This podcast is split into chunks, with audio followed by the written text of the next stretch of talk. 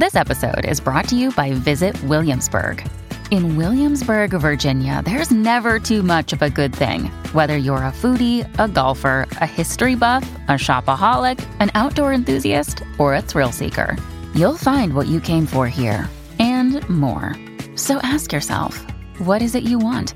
Discover Williamsburg and plan your trip at visitwilliamsburg.com.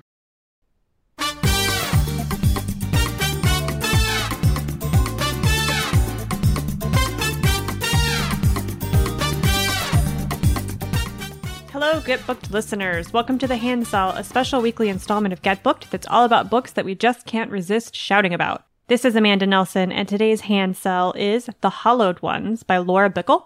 Let's hear from our sponsor. Today's episode is brought to you by Gallery Books. So Anna Green thought she was marrying Liam West for access to subsidized family housing while at UCLA, which is an interesting reason to marry someone, but you know, in this economy. So anyway, she signed divorce papers when the graduation caps were tossed and she thought she was done. At she wasn't. Three years later, Anna is a starving artist living paycheck to paycheck while West is a Stanford professor.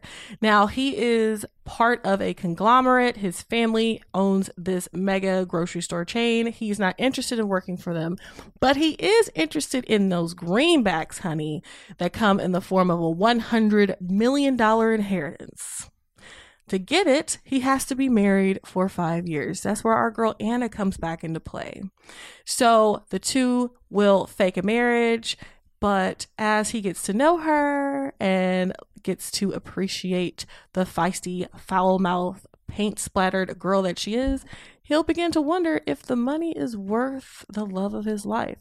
Pick up The Paradise Problem by Christina Lauren to find out if it is. And thanks again to Gallery Books for sponsoring this episode. Today's episode is brought to you by Flatiron Books, publisher of 888 Love and the Divine Burden of Numbers by Abraham Chang.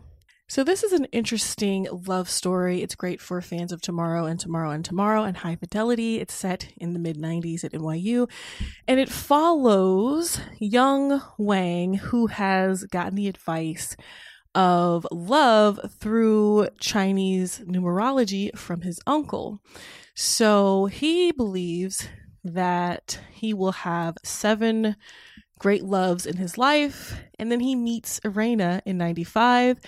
And she's like the best. She's brilliant, charismatic, quick witted, funny. They fall in love.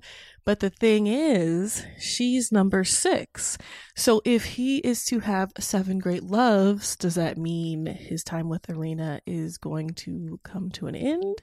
So this is a love letter to Western pop culture, Eastern traditions, and being a first generation New Yorker. Make sure to check it out. And thanks again to Flatiron Books, publisher of 888 Love and the Divine Burden of Numbers by Abraham Chang for sponsoring this episode.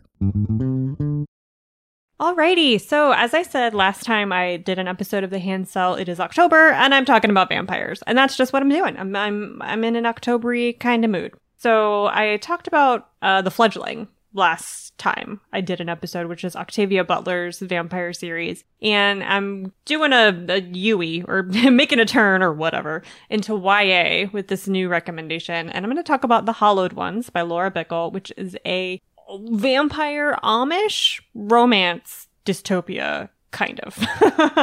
so it's about a girl named Katie. She is Amish. Um, she is on the verge of Rumspringa and trying to figure out what she wants to do with herself. Um, for those of you who are unfamiliar, Rumspringa is an Amish tradition where young adults can leave the community and like go live in the world for a while um, a year, I think it is, to decide if they want to stay in the Amish community or leave it permanently. So it's kind of a way of like making sure they're not coercing people into staying in the Amish community. They give them a chance to go live in the outside world and then make their own choices. So she's deciding if like that's the thing she wants to do, if she wants to, you know, remain at home or or leave. And before she can really decide, the real world or the outside world kind of invades her community. So there's rumors that there's like political unrest on the outside. There's rumors that there's civil unrest, that there's like looting and something weird going on. Um, the thing that, that's weird that's going on is that everyone is, is being turned into vampires. it's like a vampire plague. And the Amish elders in her community shut everything down. No one goes out, no one comes in, no one goes out. No, you're not allowed to leave the community and you're not allowed to bring anyone in. And they're just going to hunker down essentially until this plague is gone. This vampire plague.